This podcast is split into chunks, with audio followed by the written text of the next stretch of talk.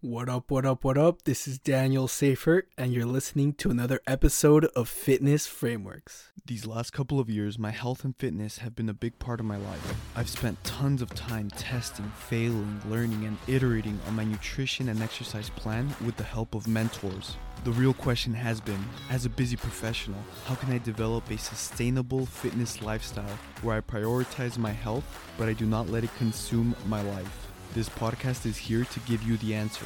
Join me and follow along as I keep learning to apply and share fitness frameworks that help me achieve my health goals. My name is Daniel Seifert, and welcome to Fitness Frameworks.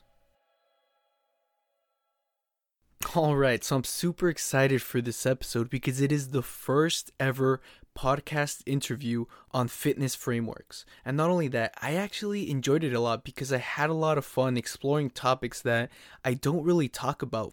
So, my promise to you is that we are going to unravel and we're going to talk about these different topics, whether it's intermittent fasting, veganism, a specific philosophy behind veganism, and plenty of other things that you can take a lot from and you can apply to your fitness lifestyle. So, with that being said, let's get into it. We have a great one for you today. I'm excited to have this guest on the show. I truly enjoy how much value he tries to give his audience, and I definitely aspire to have that same level of energy and effort. I came across his YouTube content about a year ago when he did a collaboration with my second fitness coach, Mario Tomic. Ever since then, I started binge watching all of his YouTube videos because I was able to learn so much from them. I enjoyed how he mixed in fitness with personal development and other aspects of life. Recently, he actually started working on some pretty cool content for his channel with some interesting topics, which I'd like to hear more about, and I'm sure he wouldn't mind sharing. I'm excited to have Radu Antoniu on here on this podcast. Radu, how you doing, man? Did I pronounce your your name right? Yeah, you actually did. Thanks, Daniel, for having me on. Yeah, no, I'm super hyped to have you here, man. I mean, like I mentioned before when we were talking, it feels unreal that I just used to watch your YouTube videos and now you're just here virtually in front of me. So I think this is really cool and I'm excited to have you here, man. Awesome. Thanks so much. So, what I want to start to is just getting into your story. You know, how did you get into fitness and tell me about the long road that you came from? Well, I got into fitness like any other high school guy. So, you know, I look better and be cooler. I guess that's the starting point for everybody because you wanted to look good at parties and you know be more popular in school. And uh, i guess that's how most people start. And um, then you know i just began investing more and more effort into it. And i no longer cared as much about the uh, external recognition i got but more about the the activity itself. I uh, like feeling good uh, being fit um, it's also a healthy lifestyle, and also it brings a lot of meaning to my life. It's interesting that one of the key areas to uh, one of the key strategies to happiness is to always have at least one area of your life under full control. And for me, it's it's fitness. It's uh, no matter what's going on. For instance, right now my YouTube channel is in a fiasco. Uh, my audience kind of some of my audience turned against me for not for for changing. And uh, my income took took a big hit. So there's all this stuff that's going on bad in my life but at least there's a pillar you know? There's the there's there's fitness. I can go to the gym. I can see the weights increases increasing. I can derive meaning from that and it helps drive me forward. So uh, even though i started from that point where i was mainly interested in the uh, external recognition I'm now at a point where I use fitness and lifting weights more as a uh, as a tool to keep my life under control and add meaning. Yeah, no, I totally get that, and I could totally resonate with that. Where just like, dude, I just want to look good without a shirt on, and that that was totally me back in the day. What I still haven't pinpointed, which I'm curious to see if you have, is when did that switch happen right? For you when did that switch from all right it's all about looking good to all right now it's actually a part of my life that i'm enjoying and it kind of keeps things grounded keep things together? Yeah it probably happened when i got into a serious relationship. Um, I, I was a much more shallow guy uh, before that Uh, also, probably because I was younger. But you know, once I got into a into a stable relationship, I no long I no longer had that um, fantasy in my head that I would meet, you know, some new girl that I liked, and she would be impressed when I took my shirt off and she saw that I was, you know, muscular and lean. It no longer that fantasy was no longer part of my life, and uh, I didn't really care about the recognition from older guys either. So it just I just started lifting weights for myself and staying lean because I enjoyed it. And also also because I needed to still be an example for my audience. You know, if you're if you have a, a fitness YouTube channel, if you're selling fitness courses, you need to be in shape. Eh, you know, imagine letting myself go and not going to the gym. it wouldn't look good. Of course, yeah, you got to set that example and that that's really interesting that you talked about how once you started having you know those different aspects of your life and trying to focus on those i feel like you already had your fitness down as well it kind of became a routine and then you were able to start doing that for yourself. So when your motivation changed and fitness became a habit to you did you start to come across any challenges with balancing other aspects of your life and fitness as well? Not really. The only obstacle is time you know, I wish I could have more time in the day like anybody else. And uh, going to the gym four times a week, uh, taking each workout, taking, uh, you know, one and a half hours, two hours, and plus, you know, the going to the gym and the shower and the post workout meal, that's about, you know, three to four hours there that I have to dedicate in a day. And that is really the only challenge. So then what were some of the things you did to try to save more time? Was it either more in the workout realm of like trying to cut your exercises, trying to maybe, you know, cut a couple showers so you don't have to waste as much time or was it on the nutrition side? Or even then was it just like trying to optimize other aspects of your life so that you can keep on dedicating that time to fitness? I think uh, if you want to to be uh, beyond an intermediate level, so you want you want to reach an advanced level in uh, terms of strength and muscle development and also leanness, there is a minimum amount of time that you need to dedicate. You can't really, you know, there's there's a point in which you can shorten your workouts and not dedicate enough uh, a lot of time to nutrition, but you can't do it to the point where it's no longer it no longer requires effort. There's always some effort there, and uh, you know, I over the years I tried to optimize it the best I could. I don't want to go, for example, five times a week to the gym. I just do four workouts, and uh, maybe at some point I'm gonna cut it back to three. And uh, in terms of nutrition, I don't track my calories and macros. I don't weigh stuff, but I still cook because it's the only way that I can reliably eat healthy. And also, uh, on a vegan diet, it's really difficult to uh, get enough get enough protein if you don't put in time to cook your meals. And um, for me it's just a sacrifice that i accept. There's a lot of time and effort that goes into it but there's really nothing i can do about it. So i just accept it. You know my workouts take this amount of time cooking takes time. I just have to fit everything i everything else i'm doing uh, around that.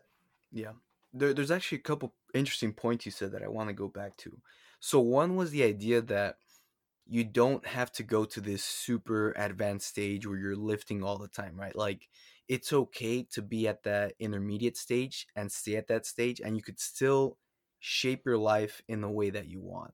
So I think that was just a really interesting point because it's a reminder for me sometimes. Sometimes I'm just there like, dude, I'm trying to get like Arnold, even though, you know, that would take crazy amount of commitment. I probably don't have the work ethic or the genetics to even get there.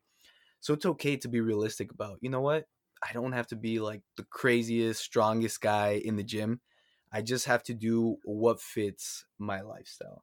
Uh, yeah, I think if you want to be advanced, if you want to be really muscular and really strong, you really have to dedicate a lot of time to this. You have to pay attention to your meals, you have to pay attention to your your program you actually have to do a training program not a routine i mm-hmm. i do a, a, routine i do the same thing every week and i change the rep ranges here and there but i don't have those block periodizations where you know you test your AMRAPs and you uh, train based on percentages. I try. I I always uh, track my workouts and aim to make progress, but I don't want to go to be that de- dedicated because it's just beyond my goals. I don't really care about that, and uh, I think this is something that a lot of people, like you said, don't don't get because you can choose, you know, to be at the proficient level, you know, which would be between intermediate and advanced. And at that point, you look, you know, you could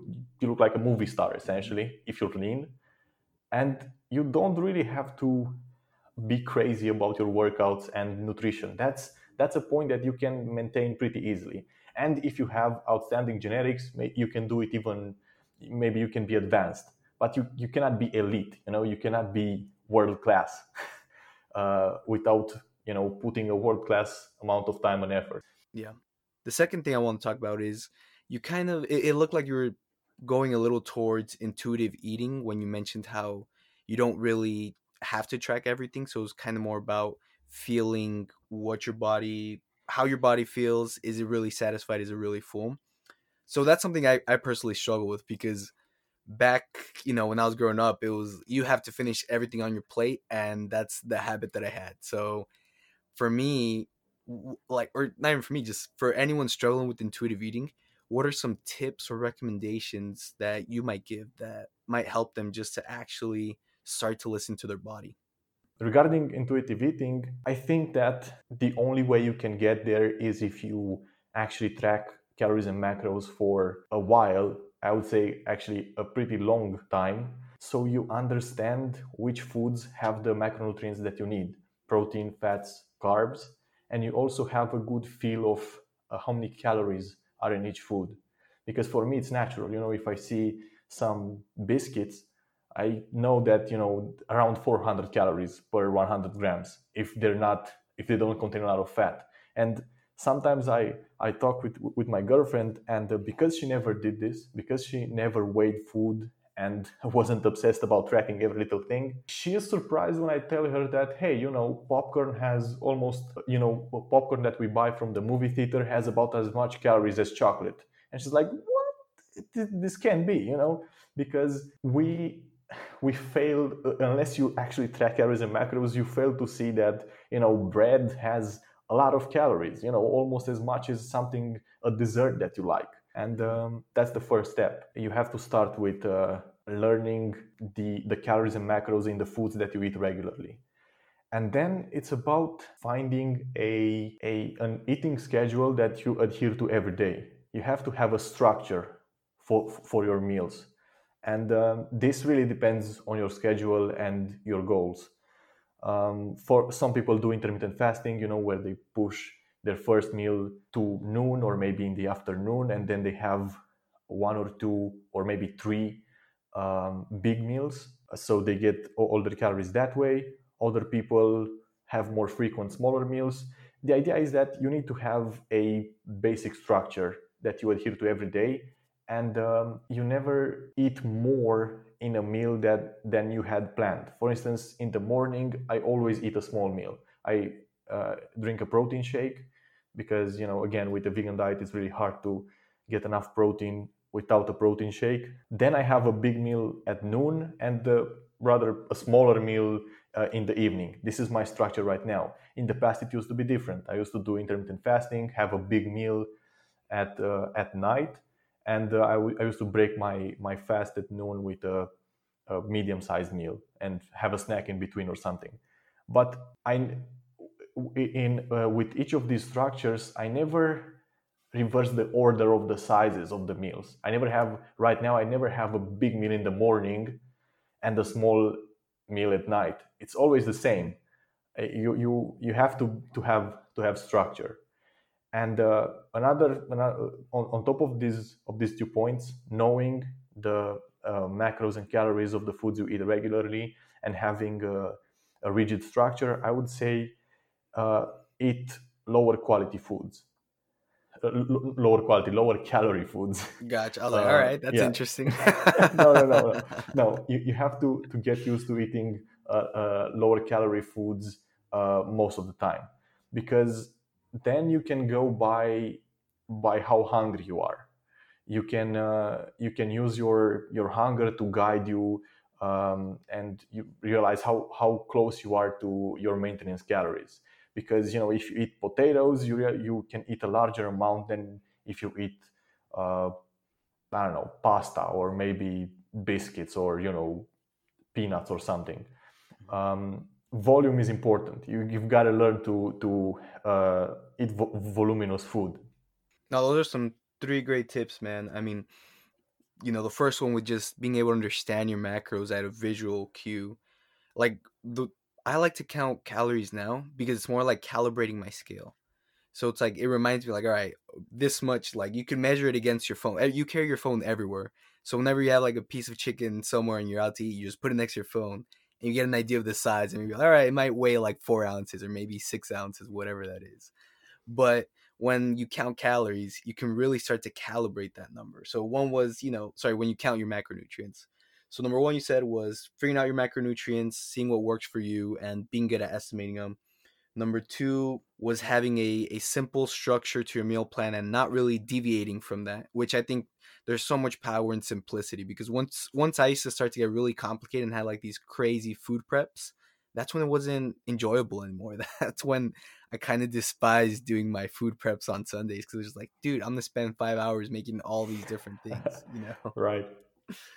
And then the third one, just whole, satiating, nutritious foods. I totally agree. I think, I think once I started getting so even though I do like flexible dieting, at first I still ate a lot of processed foods like my snack bars. It was so hard to just limit that quantity because that that's the thing about flexible dieting is you can eat whatever you want essentially, but you have to eat them in portions that fit those macronutrients. But once I switched over to, as you said, whole nutritious foods, actually, I did start to feel a lot more full. But like I said, I still had that habit of just over consuming and not really portioning properly. Right. So, interesting segue because next I wanted to talk about you brought how uh, you're vegan. And I know before you weren't always vegan. So, tell me a little bit about that transition for yourself and maybe what were some of the obstacles in transitioning towards veganism? Um, right. I know that you know veganism is hated uh, in the online community a lot, and uh, you know I, I I can understand that. Um, for me, it's totally ethical. I don't really believe in the in the health advantages of the vegan diet when it's compared to a equally nutritious omnivorous diet that is also plant based because of course you know if you compare a, a vegan diet with uh, the average diet uh, where people consume a lot of calories they drink heavily on the weekends of course you know people are going to have better health markers. Um, but you know you know it's interesting. There's there is some evidence to support the vegans claims that um, it's it's better for health in the long term. I just don't think that it's clear that you know a, a 100% vegan diet is better for health than a say 90% plant-based diet. Uh, maybe some some vegans would disagree. Perhaps i don't know the research. Perhaps i'm misguided. You know i, I can i can accept changing my mind when uh, presented with with evidence. But for me it was it was ethical. Um, interestingly i it happened um, because i was I was uh, listening to the to the book *Sapiens* by Yuval Noah Harari, and uh, it's not it's not even a book it's not even a book about veganism or anything about animals. It was just a story of how humans abuse um, farm animals, and they've done it for you know thousands of years. And I was at the point where I, I already reduced my meat intake for environmental reasons um, after reading the book should We Eat Meat by Václav Smil. It's a th- those are some some great books. And anyway, I realized, hey, look, um, why not cut cut back all all animal products because I know how to do it, and uh, it seems to be the the ethical choice, and that's what I did. And then over the years, I I got more into the, the, the ethical side of things, and I I'm I, you know, the, the, the motivations became clearer. And I'm actually creating a, a, uh, a series on this right now where I um, I deconstruct veganism. I present both both sides of the of the argument and uh, the the idea beca- behind the, the, the movement or the philosophy. And uh, for me, obstacles well probably protein is the biggest obstacle when you're focused on lifting weights because um, it's really hard to get enough protein on a vegan diet if you eat if you, if you don't include a protein shake uh, in, in your diet because every every plant food that is high in protein is also high in either fats or carbs. Legumes have have a lot of protein but they have a lot of carbs as well. You know peanuts nuts seeds they have a lot of protein they have a lot of fat and uh, when you're maintaining or lean bulking it's not really that difficult uh, to, to get enough protein because you eat a lot of calories. But when you're cutting you I, I personally have to get you know 70 grams of protein uh, from protein shakes.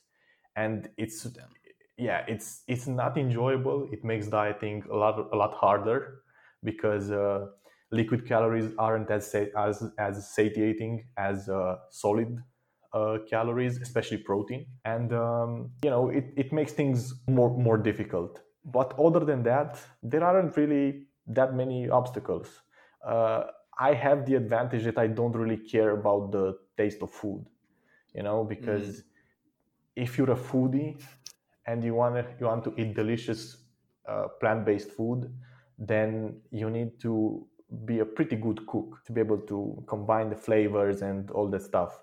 Luckily, I'm I'm, I'm not like that, and I can just have you know mediocre food, and I I, I, I don't I don't uh, complain about it. You're a robot. You just eat whatever's in front of you.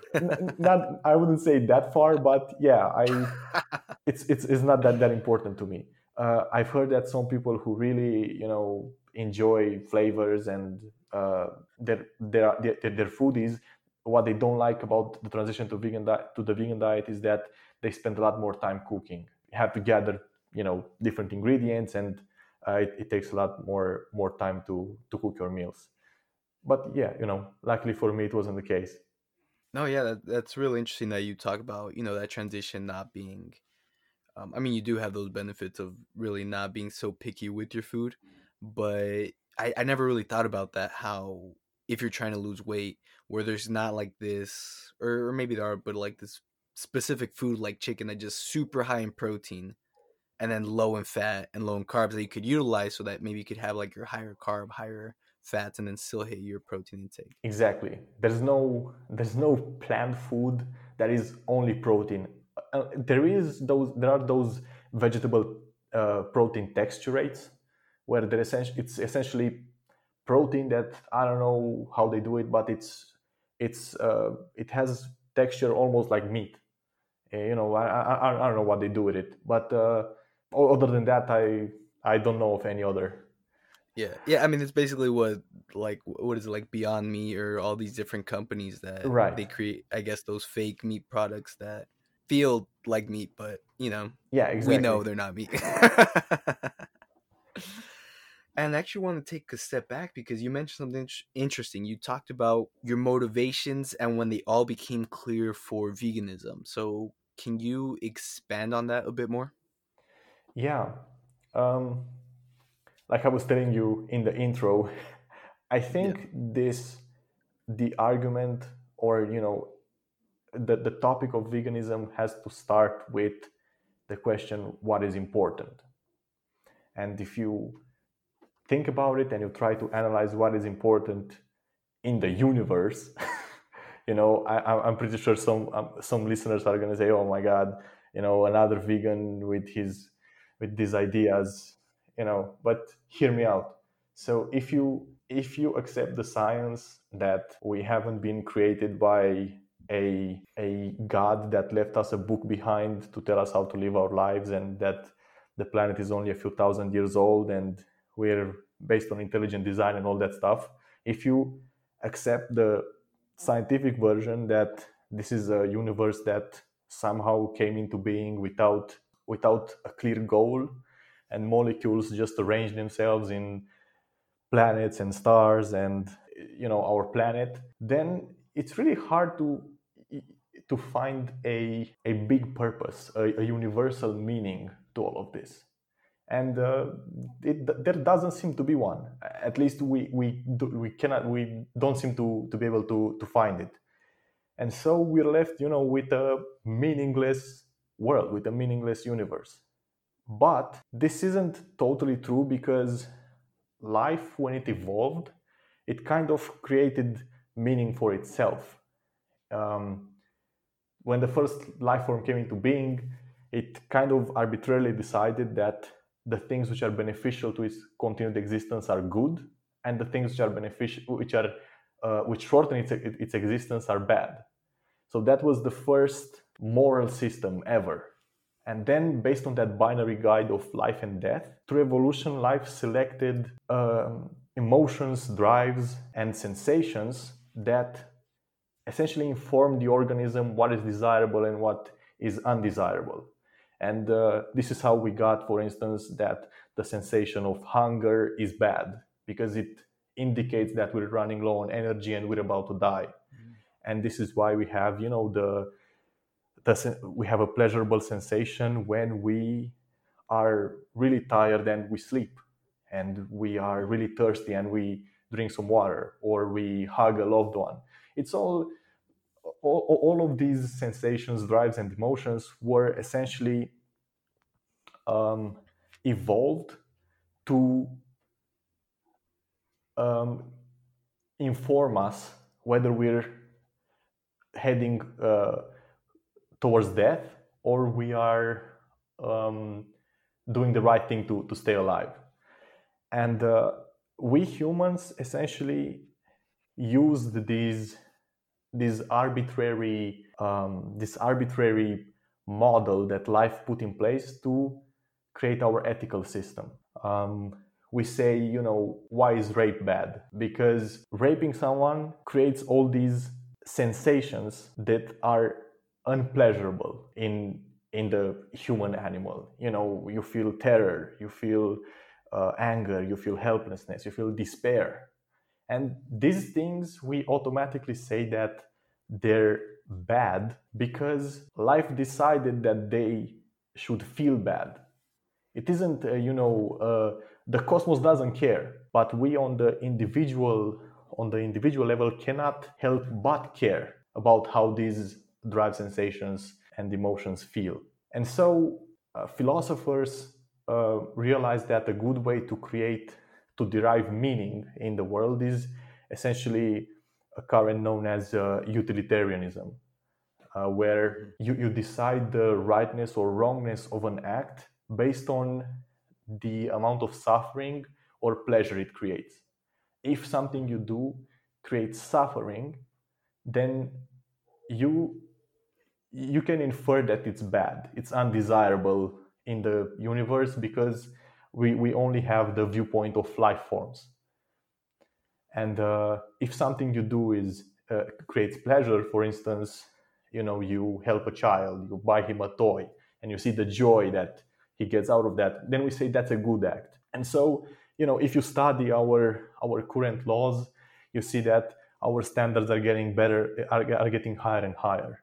We are more and we are we are no longer as reluctant as in the past with abuses uh, of of humans. You know, we we say, hey, there's a, a, a human decency that needs to uh, be in place at the workplace. You cannot work people to to, to death. You have to um, pay attention to the workers' mental health, and you, you understand what I mean. You, we use this this guide of um, of reducing suffering and maximizing well-being to set up our international laws and even national laws. Of course, there are other things there. There's there, there are other uh, foundations of our ethical system, but this is the the big one. And right now, we're at the point where we are realizing that um, humans aren't the only creatures that have these internal states that can feel pain, that can uh, actually not pain, something akin to pain, because we cannot really feel how a pig feels. We cannot really uh, feel how a chicken feels.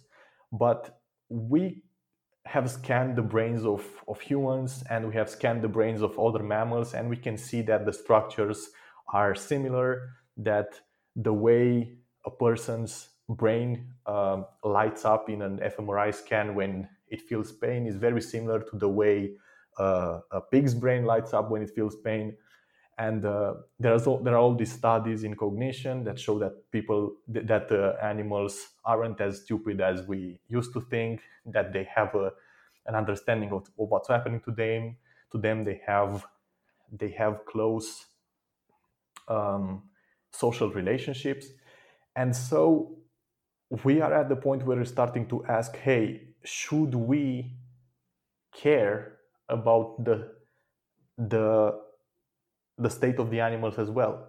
We we find it unthinkable to have some people work somewhere as slaves, you know, uh, digging coal or whatever. But it's totally fine to lock pigs in tiny cages and castrate them without uh, uh, uh anesthesics, or how do you say, without an, uh, anesthesia.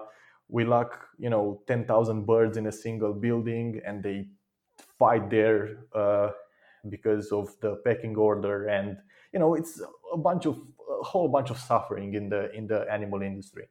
And so we're asking, hey, should we care about the fate of animals as well?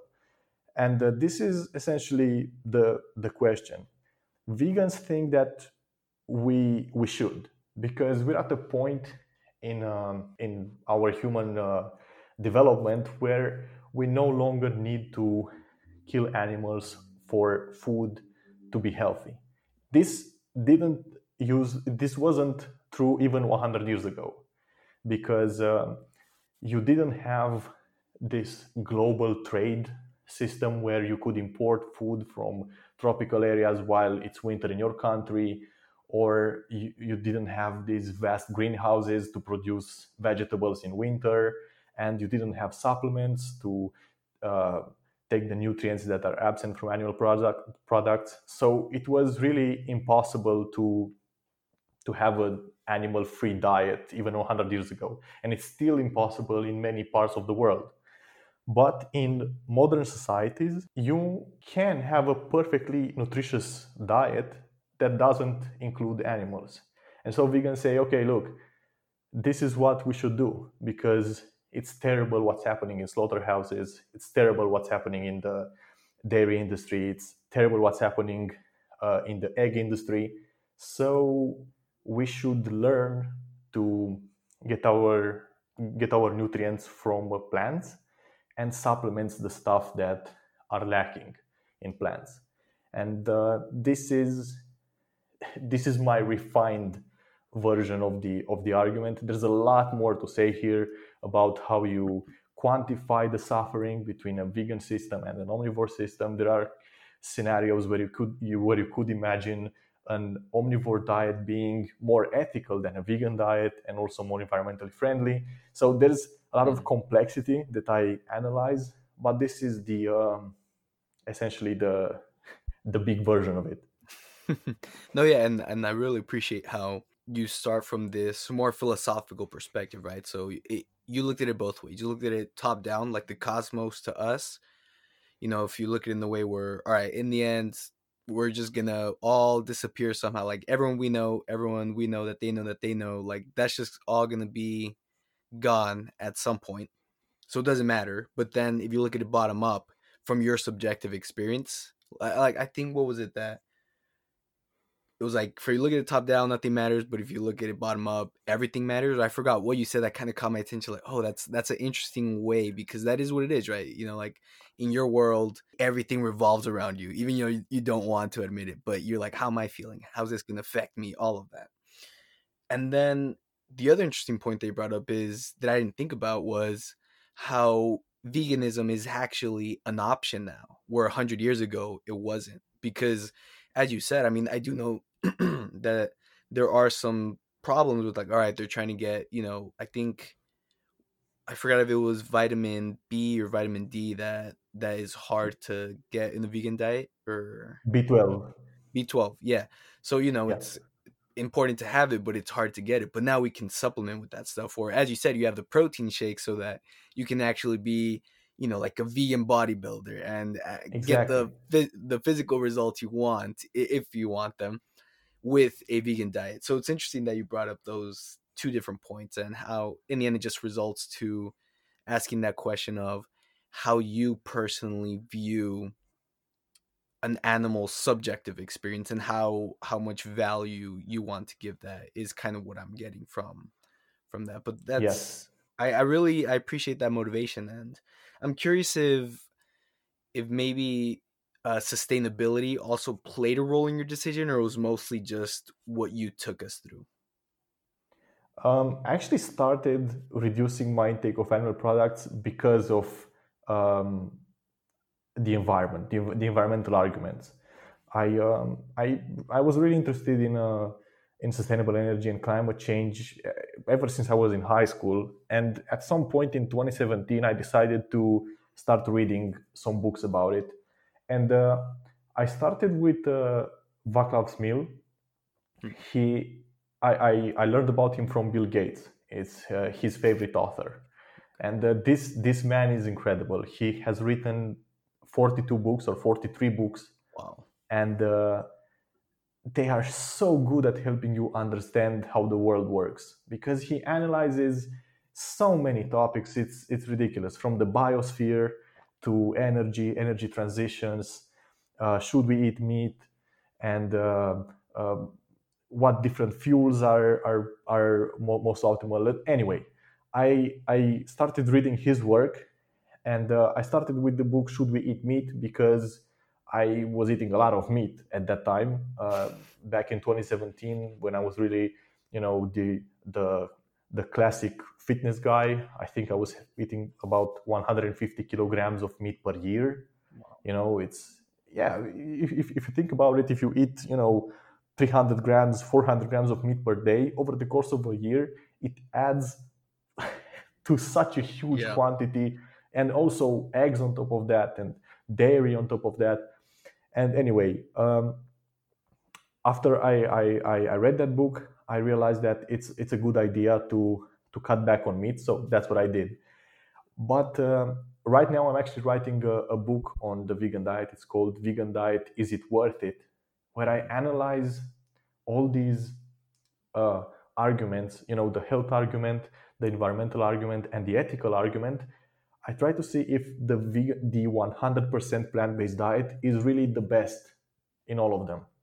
And I actually spent six months last year compiling data from life cycle analysis. They're a type of study that um, takes a product, say a pen, and they try to they they analyze every every part of the production process and they calculate how much pollution and energy is uh, created in the production of a functional unit you know that could be one kilogram it could be a ton it could be a single pen anyway. And uh, there's a lot of uh, lca data on food. And what i did is i i uh, i looked at the united nations data on the uh, per capita food consumption in the united kingdom. And it shows you know that the average briton eats 100 kilograms of meat you know 20 kilograms of eggs 100 kilograms of wheat whatever.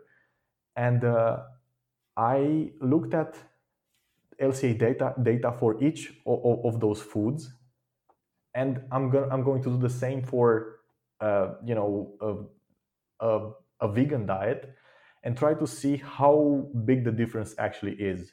Because there's a lot of there are a lot of studies that say that vegan diets are superior to omnivorous diets but i never know what vegan diets tho- those people were having because they, they can be so different. You know me in romania if i drink a lot of coconut milk imported from the caribbeans and i eat tofu brought in from hong kong and i get rice from thailand and i eat uh, greenhouse tomatoes from the netherlands that those plant plant uh, uh, products can have a very high environmental uh, impact, higher than, for instance, a you know maybe milk that is from a from a, a, a, local source. And uh, I'm, I'm not currently done with this so i can't really give you a, a, a concrete answer but from my studies it is true that uh, very few uh, plant products have a higher environmental impact than animal products and the products that do have a higher impact are you are usually are not a staple in the vegan diet.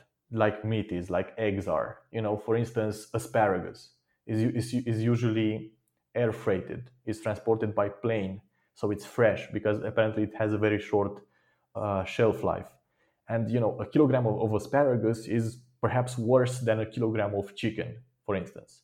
But you don't eat 100 kilograms of asparagus a year. Perhaps you eat half a kilogram a year.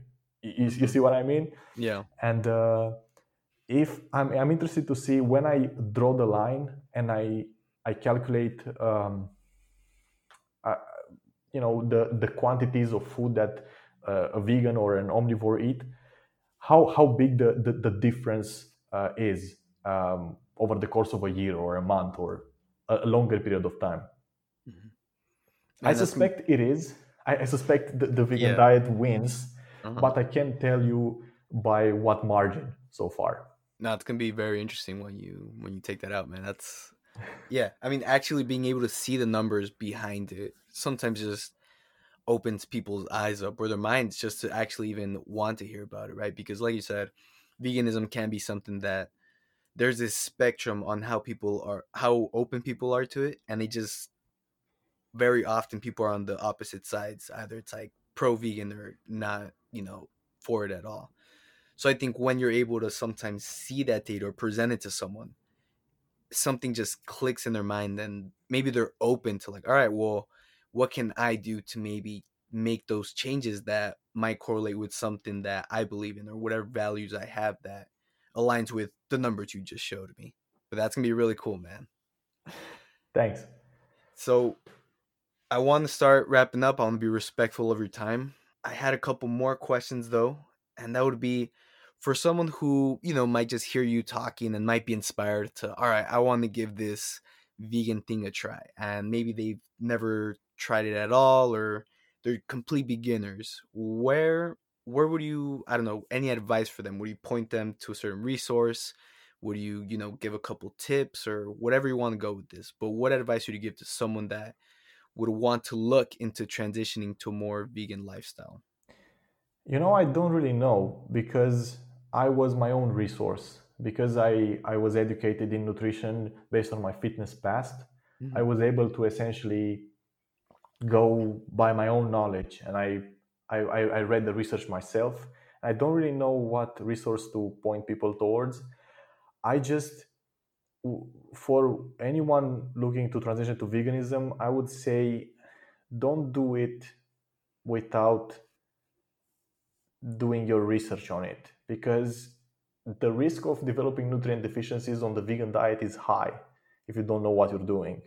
It might be you might feel fine, you know, for two years or three years, but if you have a poorly planned vegan diet, after a while your body can um, deplete its stores of some nutrients, some vitamins, some some minerals, and you might develop annoying health issues. Not you know life threatening or anything like that but you know fatigue you know depression some uh, angular stomatitis you know some cuts at the corners of the mouth uh, you know little annoying stuff like this and a lot of people that uh, transition to the to the vegan diet without being aware of these things that you need to be well educated in nutrition to be able to do it right or you need to take supplements to make sure that you're not deficient in stuff. They can develop nutrient deficiencies and then they give up on the diet and say it's stupid because it's unsustainable. It's it's unhealthy. You cannot do it uh, over the long term. And this is something that i wouldn't want to happen. You know if you don't know what you're doing don't be 100% vegan. For now if you really care about the ethical causes go you know eat 90% vegan. You know have have a have four vegan days a week. Mhm. and start start there. Or, or if you if um, if you want to, to get educated on on on the stuff uh, I, I i don't really know where what resource to point you towards Uh, there's going to be my book which is going to be published sometime Yeah. and I, I go in depth in uh, the the nutrients of, of concern for for vegans, and at the end I'm going to include um, a plan for how to eat to avoid nutrient deficiencies and also make it enjoyable and get enough protein and you know you could even be a bodybuilder with that with the diet plan. Mhm. But uh, I just wanted to to to point this out. Um, to be a healthy vegan long term, you have to be well educated in nutrition so you know what foods contain different nutrients Mhm. and also what quantities of those nutrients you need on, on a daily basis. And you also need to have the discipline to take certain supplements, to, to take certain supplements every day. The supplements that are, I would say, non negotiable on the vegan diet are B12, um, vegan omega fat, uh, omega 3 fatty fatty acids. So that would be DHA and EPA not ALA uh, that is in uh, flaxseed oil and hemp seeds. So you need the I, I, I forget what the acronym stands for but there are three three uh, omega 3 fatty acids and you need the the DHA and EPA version that usually uh, you can only get them from um, from algae. There's certain supplements that are on sale right now, and also vitamin D um, in winter time. In the summer, not so important, but um, if, if you spend some some time some time outside, your skin produces enough vitamin D. But in winter, you need you need to to, to supplement to, to supplement, and uh, this is something that you know before any time a vegan tries to uh, encourage an omnivore to join the movement and help reduce suffering on this planet, they should talk about this stuff.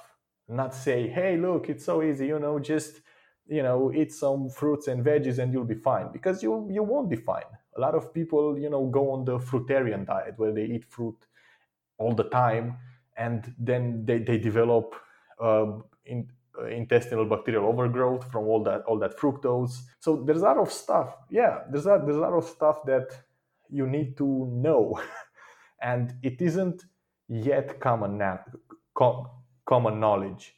On the omnivore diet, you know, you grow up with this stuff. Your parents inform you what not to eat a lot of, what to eat a lot of, but on, on the vegan diet for, for most people it's a it's a switch bam Mhm. immediately everything changes and you need to be ed- educated on this stuff I think that is great advice because one, you're being completely transparent about, hey, it's not this easy thing. Like you have to put in that work, you have to do your research to be able to make sure that it is sustainable and it is something that you can do over a long period of time so you can make those lifestyle changes. And the other thing is, like you said, it's not an on or off switch, or it doesn't have to be an on or off switch.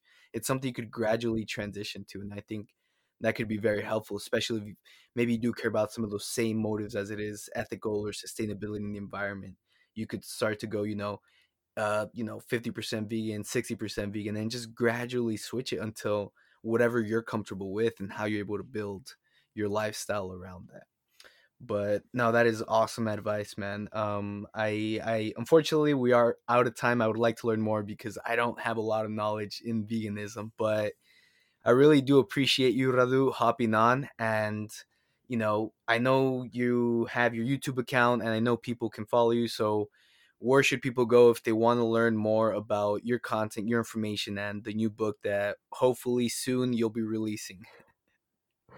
yeah um, my youtube channel would, would be the main source um, where I, I will post in-depth information there and also you can follow me on on instagram these are the only two two platforms that i'm active on and as for the book you know i'm going to when it's going to be published i'm going to uh, announce it everywhere you know because i want e- everyone to, to to know it's out so you shouldn't miss it Gotcha. What's your Instagram handle so people can find you?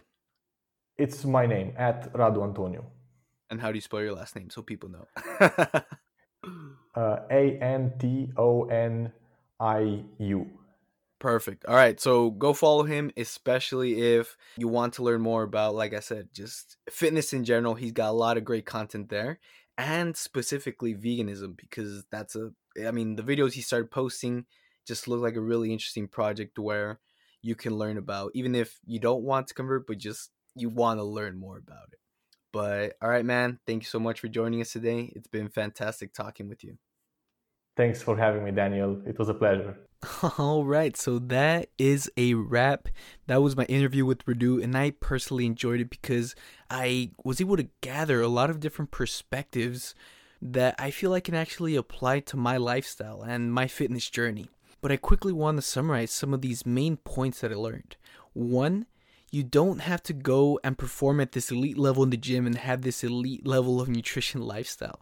You could slack back a bit. Maybe if you're just doing that 80% of your nutrition plan or that 80% in the gym, you can still get pretty amazing results. Two, intuitive eating.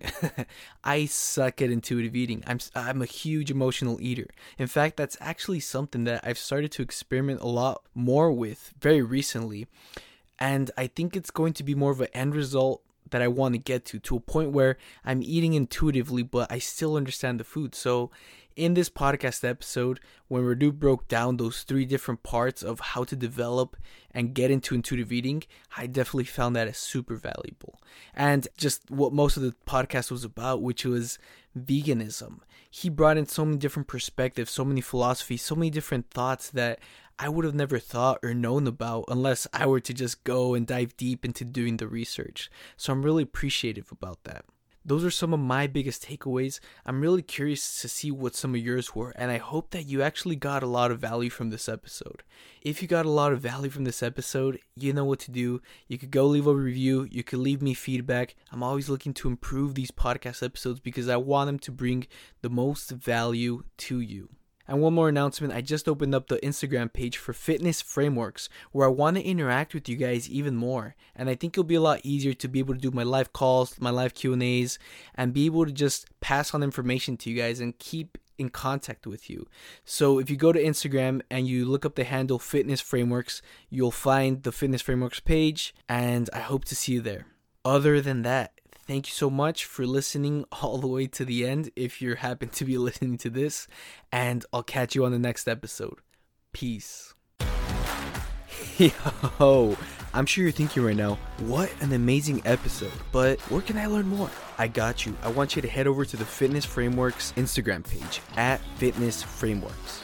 This is where I plan on engaging with you guys, whether it's just answering your questions or even then just having conversations about developing a sustainable fitness lifestyle. So head over to the Fitness Frameworks page on Instagram and I'll see you there.